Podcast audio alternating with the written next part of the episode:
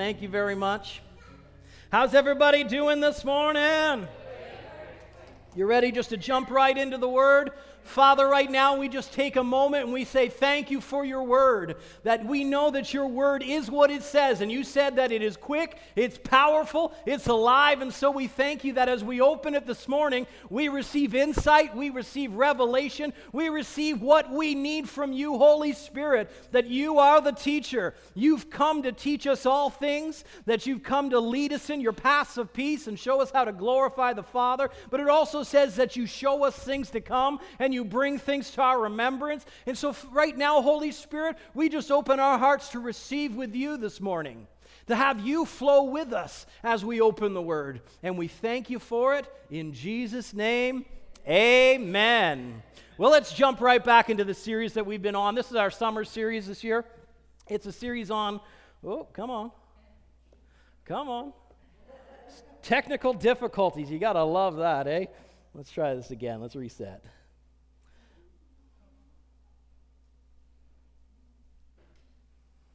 We are still off. One second. Oh, there we go. Or was that you, Adam?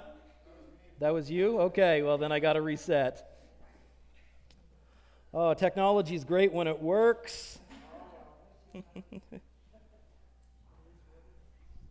There we go. We're on a series with King David here. Okay, Adam, you're going to have to go along with me because it's not working.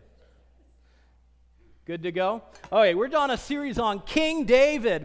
And you know, King David is like one of the like staple characters of the Bible and of the Old Testament. He is like, if, if you learned any stories when you were a kid in Sunday school, David was one that everybody loved to talk about. Like, you know, there's characters that like you never talk about in the Bible, and you're kind of like, who? When you mention their name. David is not one of those ones. But the great thing about David is what God said about him. You on there, Adam? Come on, just keep up with me here. God said, I have found David, a man after my own heart. Wow, wouldn't that be awesome for that to be said about you? Because that's something that God said about David. And the thing about the, the characters of the Bible, it says that they were for put there for our example and for our learning. Because you're really no different than them. Are you human? Got no aliens in the room this morning? Then you, this applies to you. If David can be a man after God's own heart, so can you. You can be a man or a woman after God's own heart. And it says that he will do everything that I want him to do. That was God's statement about David. But the reason why David would do the same things or do whatever God had asked him to, wanted him to do is because it's the word heart. Oh, hold on a second, Adam. I think I got control now. Thanks. Oh, now you're moving me too fast. When he said that God, David was a man after his own heart, this is the Hebrew word lavav, which means it's his mind, his will, his heart, his soul, and his understanding. But as that word is broken down, it really, it applies to a mode of thinking and acting. So the reason why God knew that David would do everything that he wanted him to do is because David's mode of thinking and acting were in line with what God's were. You know, that's awesome that you can have your thoughts and your actions come into alignment with God's. And you know, the great thing about when that happens is, if it produces results for God, what do you think about you when you walk and you talk and you act and you think just like God does? Oh, come on. If it produces results for God, how much more his children? Because that's what we are, right? He's Father God. As a parent, what we try to do is we try to teach the children how to think and act and live in a way that will be beneficial to them. And when the child starts to take on the thoughts and the actions of the, pro- of the father, it can sometimes be scary. Because you, you think they're only watching the good things. And that's where we get statements like, do as I say and not as I do. Because they're watching what you do just as much as what you say. And then you begin to see those same attributes and those same actions and those same words come out of their mouth. And you hear the kids say some things and you're like, oh, I wonder where you learned that. They were watching mommy and daddy. But the same thing can happen to us as children of God, that we can put our focus and our attention on God, and our thoughts and our actions and our lifestyles begin to line up with the way that He lives. And that's what Paul said. He says, imitate me as I imitate Christ. He wasn't saying, just look at me and do what I do. He was saying, the reason why you should look this direction is because of where I'm looking. So, you know, you can cut Paul right out of it and look to God. Because that was his focus. It says, set your attentions or your affections on things above. Why? Because when your attentions and your fe- affections are set on God, you begin to produce God results into your life. And that's what Paul said in Romans chapter twelve, verse two. He says, don't copy the behavior and the customs of this world, but let God transform you into a new person by changing the way you think. So think about that for a second. How many times can we throw the word think in here? Think about it for a second. God will transform you by changing the way you think. So why is religion so obsessed with trying to change the way you act? God didn't say, I'll change you by changing your actions. He said, I'll change you by changing your thinking. Why? Because it all starts somewhere. You want to change your actions, change your thought process. You know, Peter said this in First Peter two two, as newborn babes, desire the pure milk of the word that you may grow thereby. The, the main thing that changes our thinking and changing our perspective is supposed to be the word of God. That Peter said, just like children need that milk to grow, so you as Christians need the word to grow. And he didn't say, as newborn babes, sometimes go to the Word. It says, no, desire. What is a desire? Desire is like, you ever have like, mm, last night I was laying in bed, I couldn't sleep, I was just like wide awake, and I started thinking, you know what? I would really like a peanut butter and jam sandwich right now. And as I sat there, I started to think about it, and then I was like, no, now I don't just kind of want, I really want one now. And I was like, no, no, I don't need it. It's late. It's in the middle of the night. I don't need to eat. And then, but the more that desire burned, you know what it is? I got up and I went and made myself a sandwich. When you follow the desires of your heart, you end up walking them out. And so when we desire the word, it just becomes like a drawing factor. It becomes an attracting force where it's just like, it's not that I just kind of want the word. The word is my is my anchor point. My word is my growth factor. If I get in the word, I will grow. I will change. I will become more in my thinking and my actions like God, and that's how He's wanted me to be, because that's how He's wanting to shape my life as His child. So if we go back to Romans twelve two, in the New King James, it says it this way, do not be conformed to this world, but be transformed by the renewing of your mind. So earlier on in the week, I was thinking about that word, renewing. Because I've, I realized that we don't really use that word in the way that it's supposed to be used anymore. When we think of renewal, what do we think of? I've got to go renew my mortgage, or I've got to go renew my subscription to whatever. And it means to, to carry it on, to continue it. But the word that is used for renew there in the Greek is the word anakinosis, which means a renewal or a renovation. Now that word I can really latch on to, because I've spent the entire week doing renovations in my house. It's been a great week of progress that way. But when I saw that word renovation, it just went off on me. If you don't like the way something looks, you change it.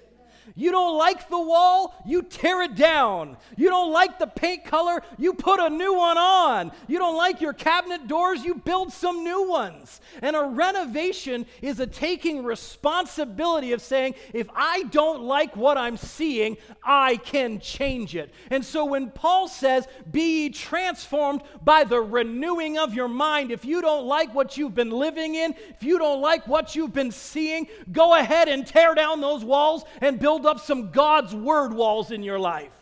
Have a new foundation, a foundation that will actually cause you to grow and be fruitful in the things that God has planned for you in his in, in your life.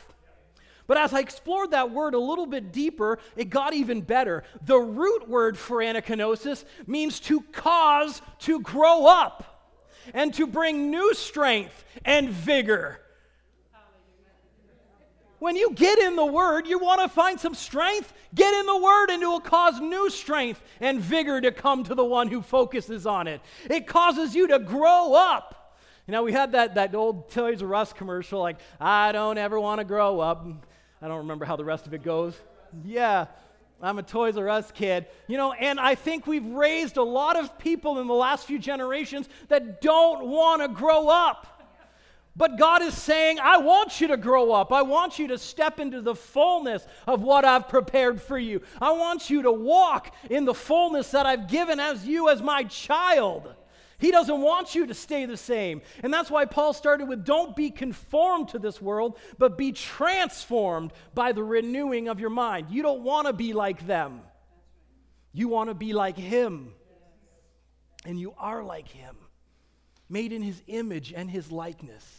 But your thought processes can either lead you into growth or can either hold you where you are. I like what one psychologist said. It said, said this, your thoughts are a catalyst for self-perpetuating cycles. What you think directly influences how you feel and how you behave. So if you think you're a failure, you'll feel like a failure, and then you'll act like a failure, which reinforces your belief that you must be a failure. So you can set yourself in cycles to either set yourself up for success or set yourself up for failure based upon what you think about what you're walking through.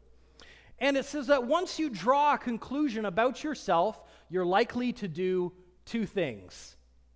You ready for the two things? Number one, you begin to look for evidence that reinforces your belief.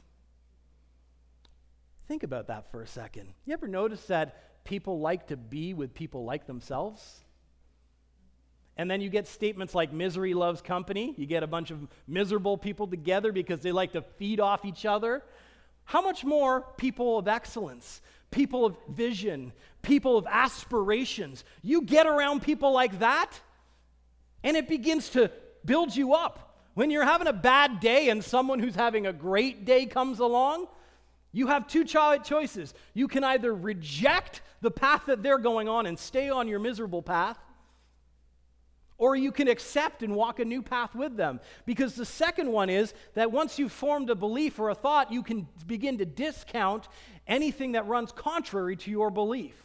So you can surround yourself with people who think like you, act like you, and then you'll always have what you've always had and what they've always had. Or you can begin to change your thinking and begin to walk new paths. And so God said to David, I found David a man after my own heart. He thinks like me and he acts like me. So therefore I know he'll get done the job that I'm needing him to do right now. And that was, he needed to turn the nation of Israel around.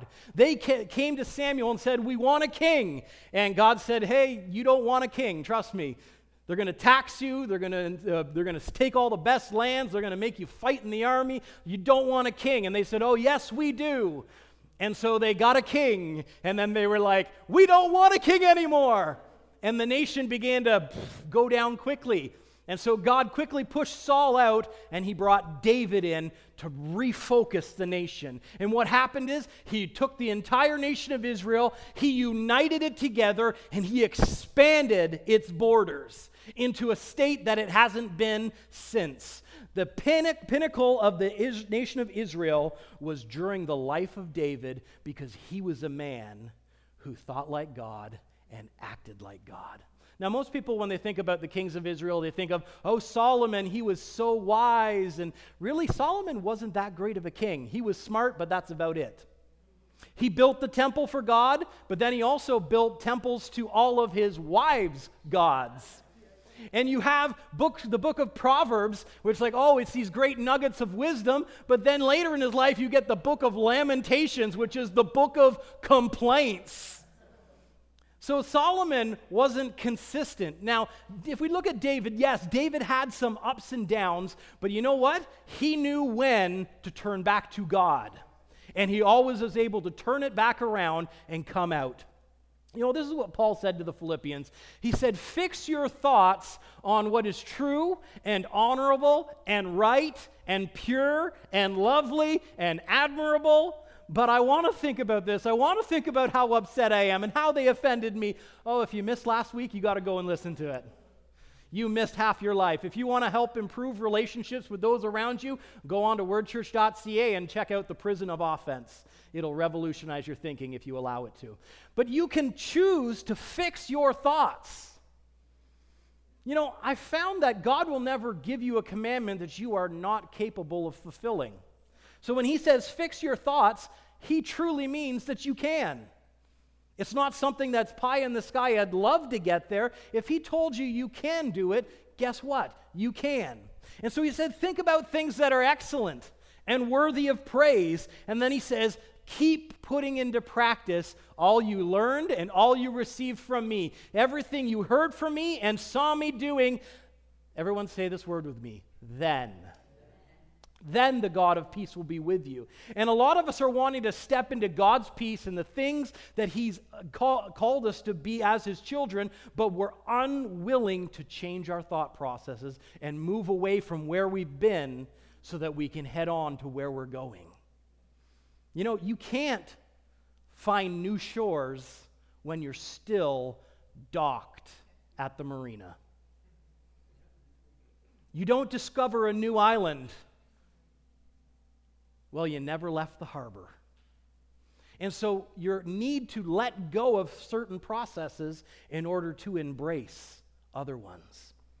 You know, Paul also told the Corinthians this. He says, we are human, but we don't wage war as humans do. I love that. I loved how it was. He breaks it down so simple in the New Living Translation there. We are human, but we don't wage war as humans do. It says we use God's mighty weapons, not worldly weapons, to knock down the strongholds of human reasoning and false arguments. We destroy every proud obstacle that keeps people from knowing God. And I love this last part. We capture rebellious thoughts and teach them to obey Christ. But if you've never known God's thoughts, you don't recognize that the ones that don't line up. And that's why the word is so important to us. We should have a daily diet of the word. We should be, you should be uh, someone who camps out in Matthew, Mark, Luke, and John and knows what Jesus actually said. You should be a person who lives in the epistles because they were written to you. But you know that I've found that most people, they start in Genesis, and by the time they get to Deuteronomy, they're like, yeah, I can't do this anymore. Why don't you start with what was actually written to you? In the dispensation that you actually live in, and say, Holy Spirit, illuminate my eyes. Show me your plans and purposes for me. Teach me what where I stand in the land that I now live in. Proverbs twenty-three seven says this, for as a man thinks in his heart, so he is in behavior. That's how the Amplified says it. As a man thinks in his heart, so he is in behavior. So you want to change the results you're having right now? It begins with the thoughts between your ears. That's just where we're starting today. Let's continue back on with King David, the man after God's own heart. Where we left off two weeks ago, we have the most famous battle of David's life, and that's Goliath. You know, everyone's heard the story of Goliath. He's the he's the, the nine and a half foot giant facing the little sixteen, seventeen-year-old kid. And for all intents and purposes, David should never have been the one to fight that battle. But you know that when you are empowered by God, you can take on battles that other people say they shouldn't be doing that. They should have never got that result. They can't be that way. And you say, it's all but by the grace of God. And so we find David, he shows up in the camp. Goliath comes down to make his taunt, send out someone to fight me. If he wins, we'll be your servants. If you, we win, you'll be our servants. And David, he's talking with his brothers and the other people that are around him. And as soon as Goliath shows up on the scene, it says the Israelites saw him and they began to run away in fright. They began to hide in their holes. They began to stick their heads down. And David's going on and looking around and saying, like, what are you guys all doing? And somebody says, you know, that whoever fights this guy, King Saul is going to give him his daughter and he's not going to have to pay taxes. And David's like, then why are you guys in your holes? You know, David didn't see the problem going on, but their response back to David is so telling is, have you seen the giant? Which tells me where their focus was. They were so focused on the giant that they couldn't see their God. And David's response is even more telling where his thought process were. He says, who is this uncircumcised Philistine that dare, I love that, that dare defy, defy the armies of the living God. David's mind was so God-focused that giants weren't a problem. The, and the rest of the nation of Israel was so giant-focused that God was nowhere to be found in their thought processes. So we know what happens. Word gets back to Saul. They send him out to fight. And as David's approaching Goliath, this is what Goliath screams at. He says, I am I a dog that you come at me with a stick? And he cursed David by his God, the names of his gods. And he says, come over here and I'll give your flesh to the birds and the animals. And David replied to the Philistine, you come to me with a sword and a spear and a javelin, but I come to you in the name of the Lord of heaven's armies, God. And he didn't just leave it there. So he told the giant who he represents. You come with sticks or your spear and whatever, but I come with God. And then he says this, today the Lord will conquer you, and he, I will kill you. You got to look at how improbable that actually sounds. Hi, David.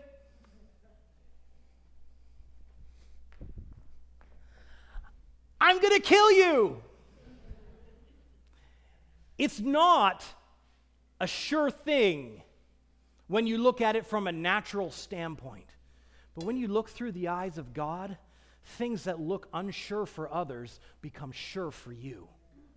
And so it says, but the Lord will conquer you, and I will kill you, I will cut off your head, and then I'll give the dead bodies of your men to the birds and the wild animals, and the whole world will know that there is a God in Israel.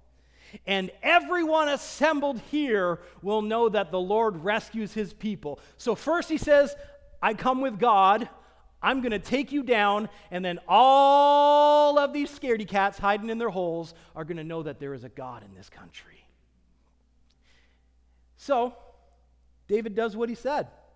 He takes out the giant. But what did we say?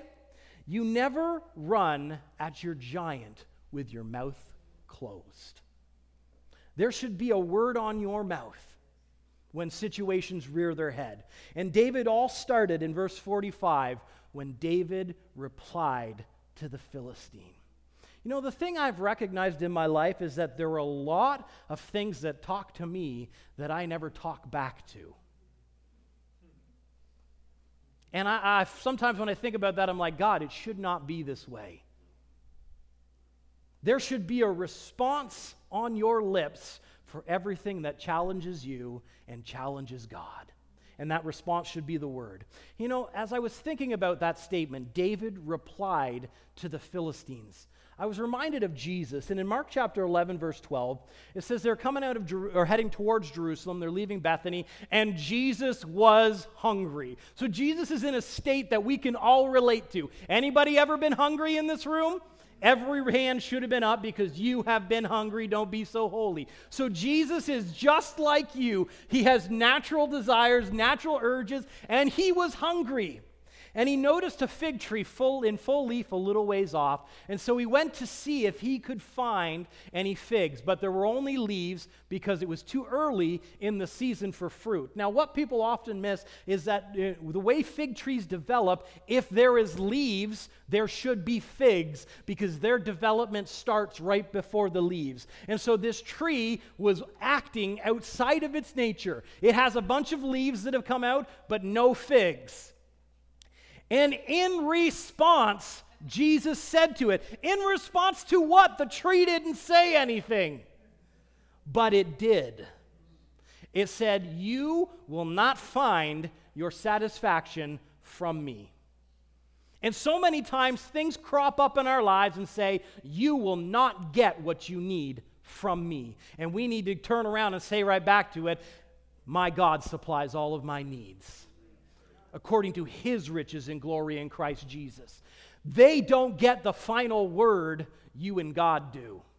And so Jesus, in response to a tree, if Jesus can talk to a tree, how much more the situations of your life that seem to be holding you back? How much more when the bills are piling up, do you have a response? How much more when there's pain in your body, do you have a response? How much more when it feels like the walls are closing in and you don't have a way out? How much more your response? If Jesus has a response to even when he was hungry and a tree is not going to feed him, how much more your response to the situations of your life? Now it says the disciples heard it. So it's not like Jesus had this conversation in his head, no one's going to eat fruit from you again. No, he said to the tree, no one's going to eat fruit from you ever again. And the disciples heard it. Now in the morning, as they passed by, they saw the fig tree dried up from its roots. And Peter, remembering, said to him, Rabbi, look, the fig tree which you cursed has withered away. And so Jesus answered to him and said, have faith in God. I love that. He shows them where everything starts from. Put your faith in God. And then he says, for assuredly I say to you that whoever says to this mountain, be removed and be cast into the sea, and does not doubt in his heart, but believes that those things which he says will be done, he will have whatever he says. And then he reiterates it again. He says, therefore I say to you. So he wants the disciples to understand this is not an abstract situation that I'm talking about. It's not something that's only available to me. He says it once, and then he says, so I'm telling you this. So that they're focusing, so that they're listening, so that they're understanding he's not talking about somebody else, he's talking to them. And when he's talking to them, he's talking to you.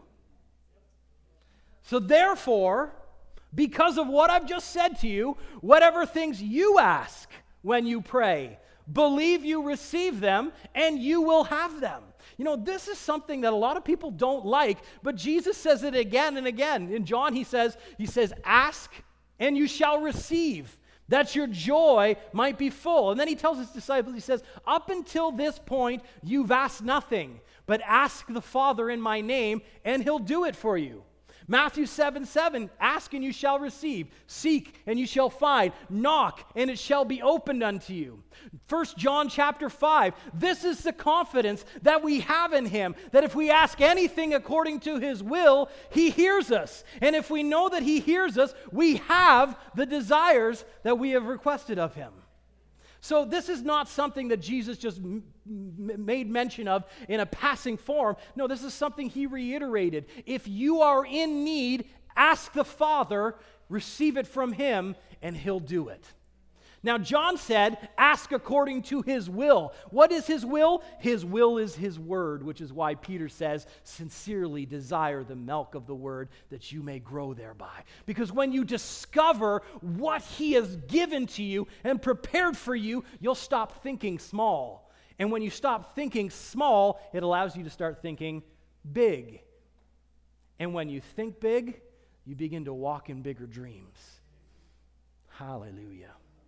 So faith always starts with God and then is expressed and released through our words. Then it influences our actions and the results in our lives. Haven't been seeing what you thought you'd like to see in your life? Go back to where you're thinking, go back to where your faith is, and then check on what you've been talking about. Thing I've learned over the last decade, twelve years now of ministry, is people will always tell you what they believe after they tell you what they believe. So they'll tell you what they think you want to hear, and then if you listen long enough, they'll tell you what they really believe, and it's usually the opposite. But when you line, align your beliefs and your thoughts and your words with what the Word has said about you, the results just begin to flow. You know, you have to understand that the results are not your concern. They're God's. That was his end of it. He said, come and pray, receive, and you shall have. Which means that our part was to believe and to ask. The rest of it, stop worrying yourself about. Keep your thoughts and your words anchored on God and His Word, and the rest just goes. That's the grace of God. It's not based upon your works. You just align your beliefs with Him. Okay, you think we forgot about David, didn't you? The story of David actually doesn't b- begin with Goliath. It actually begins a chapter before that, and it begins at the failure of Saul. Saul is rejected from being king by God. And here's where we find Samuel, the one who anointed Saul as king.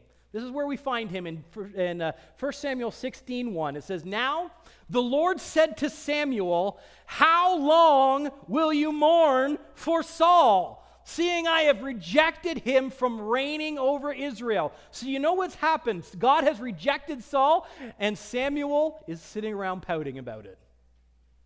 How long will you mourn for Saul? You know, the things of the past have a, have a large hold on us. And God is saying to Samuel, why are you still sitting here? If one king is gone, that means a new one is coming.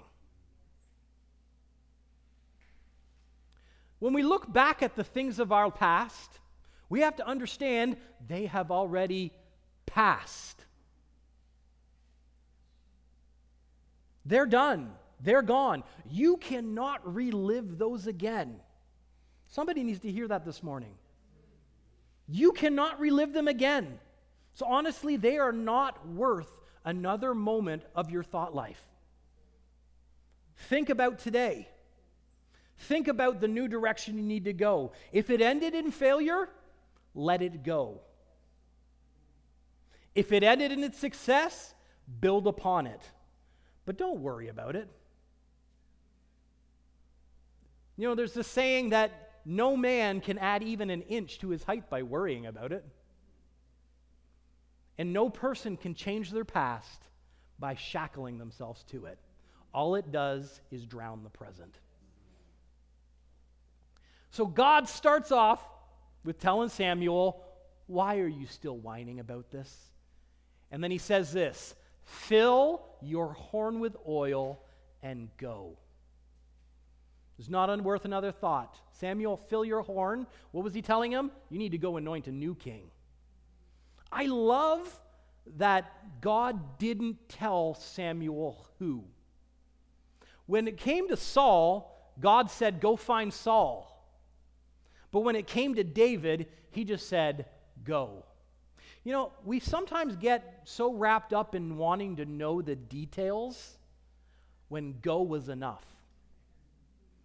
Get on the path. Take the step. You don't need to know the whole journey. You just need God to point you in the right direction. And you can often be led by God as much by what He doesn't say as what He does. If He told you to go, get up and get going.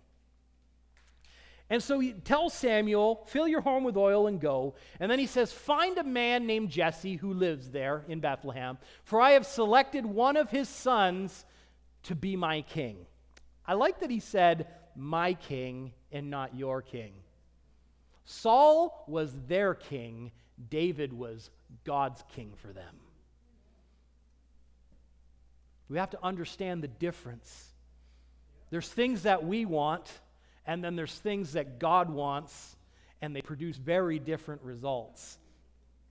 But Samuel said this. He says, how can I do that? If Saul hears about it, he will kill me. So this tells us Samuel's attachment to the past. He's still concerned with Saul when he should be more concerned with God. And he says, so God just gives him the, bypasses all that and says, just take a heifer with you and say that you've come to make a sacrifice to the Lord. Invite Jesse to the sacrifice, and I will show you which of his sons to anoint for me. Not for them, for me. So Samuel did as the Lord instructed. Always a good thing to do. Be obedient. If you've got the go, at least walk that out. If you've got more details than that, walk it out. And, it, and when he arrived in Bethlehem, the elders of the town came trembling to meet him and said, "What's wrong?" This just floored me when I was thinking about this. Their picture of God was so twisted that their immediate assumption is the man of God has showed up, something must be wrong. They don't understand the love of the Father. They don't understand the heart of God. They should have been saying, "What would you like us to do?" But their response was, "What is wrong?" You know, we can take on a false opinion of God. We can take on the world's opinion of God. But God doesn't come to you because something's wrong. He comes to you because you're his kid and he wants to see things go right. Then their next question was, "Do you come in peace?" God's not mad at you. I know a lot of religion seems to think that he is. God has already poured out all his wrath on Jesus and buried it in the grave. That's why he can be God is love, because that's all he's got left. It says, "Yes," Samuel replied, "I've come to sacrifice to the Lord. Purify yourselves and come with me to the sacrifice." Then Samuel performed the purification rite for Jesse and his sons and invited them to the sacrifice too. And when they arrived, Samuel took one look at Eliab, the oldest son, and thought, "Surely this is the Lord's anointed." How many of us, when we're looking to God to be led to where we should be, we look at things and say, "Surely that's where God wants me to be." Just because it looks good doesn't mean it is good. You've all heard the saying, all that glitters, glitters is not gold. Just because it looks good to your eyes doesn't mean that that's the right path you should go. The God path is always the best path, not necessarily the good path. And so he looks at Eliab's out, outer appearance and says, "Surely this is the Lord's anointed." Why? Because that's what he did with Samuel or with Saul. He said he was very good looking and that he was head and shoulders above all the nation of Israel. But the Lord said to Samuel, "Don't judge by his appearance or height, for I have rejected him. The Lord doesn't see things the way you see them." You know, there's something that I added into my morning routine probably about two years ago now, and it's this: "Thank you, Lord, that I have eyes that see and ears that hear like you do." Because it says, he doesn't see them the way we do, which means I need to look different. Which means we need to look different. You know, I remember it was a number of years ago now that a, a business guy came to us and he was like, "You know, this is what I'm going to do, and this, God said this is the way to go." And as soon as he told, said, "God said this is the way to go," I knew in my heart that that was not the way God had told him to go. But it looked really good in the natural. And you will get opportunities like that that look really good in the natural. But you know what? As he walked out what he thought God had told him to do, it was really what he wanted to do. And in the end, it resulted in disaster and failure. And then guess who got the blame? God. That's why we need to say, "God, enhance my spiritual senses rather than my natural ones." And this is what God told Samuel. People judge by the outward appearance, but God looks at the heart. What do we know about David? He's a man after God's own lavav. Thoughts, actions, mode of thinking. Therefore, he gets God results. Then Jesse told his son Abinadab to step forward and walk in front of Samuel. But Samuel said, "This is not the one the Lord has chosen." Next, Jesse summoned Shemaiah, but Samuel said, "Neither is this the one that the Lord has chosen." And the same way, all of the seven son of Jesse's sons were presented to Samuel, but Samuel said to Jesse, "The Lord has not chosen any of these." Ever been there? "God, should I do this? No. God, should I do this? No. God, should I do this? No." Keep going. Samuel could have packed it up and been like, well, I guess I heard wrong. I thought I was supposed to come to Jesse's house and anoint one of his sons, but we've gone through all seven, and it's not one of these. But Samuel pressed on, and he says, are these all the sons you have? There's still the youngest, Jesse replied, but he's out in the fields watching the sheep and the goats. You know, oftentimes, the things that are the most successful, everybody else looks at and says it's not worth anything. Maybe some people have been saying that about you. That's okay. If they think you're not worth it, God does think you're worth it. If they think that you can't do it, God thinks you can do it. And so there says, David, he's just, he's out with the sheeps and the goats. You, would, you wouldn't want him. We didn't even bother telling him we're having this feast tonight. You know, he can just stay out there. You know, oh, to be the youngest son, you know. There's seven other to turn to. Why do we need David? God doesn't look at things the same way you do. And so Samuel says, send for him at once. We will not sit down to eat until he arrives. Now, we don't know how much land they had or how far away David was, but now everyone's going to be hungry by the time he gets there. And so Jesse sent for him, and he was dark and handsome with beautiful eyes, and the Lord said, this is the one, anoint him. So as David stood there among his brothers, Samuel took the flask of olive oil he had brought and anointed David with oil, and the Spirit of the Lord came powerfully upon David from that day on. Why could David take on Goliath? Because the Spirit of God was on him. You know, when you got saved, guess what happened? Spirit of God came and made his home inside you. Amen. Which means I'm not just looking at a bunch of regular people. I'm looking at a bunch of giant killers. I'm looking for a people of infinite possibility and opportunity, because it's not some other spirit you've got in you. It's the Spirit of God. And he didn't just come on you a little bit. He moved his whole house in. So the thing I want to leave you with this morning is, is there things you're leaving on the table because you think you can't? Take another look, because God says you can. Father, we thank you for your word this morning. We ask, Holy Spirit, that it would root down in our heart, that you would show us how to apply it in these areas of our lives. We ask you to expose those thoughts that are not beneficial to us and bring to remembrance your word so that we can walk in your paths.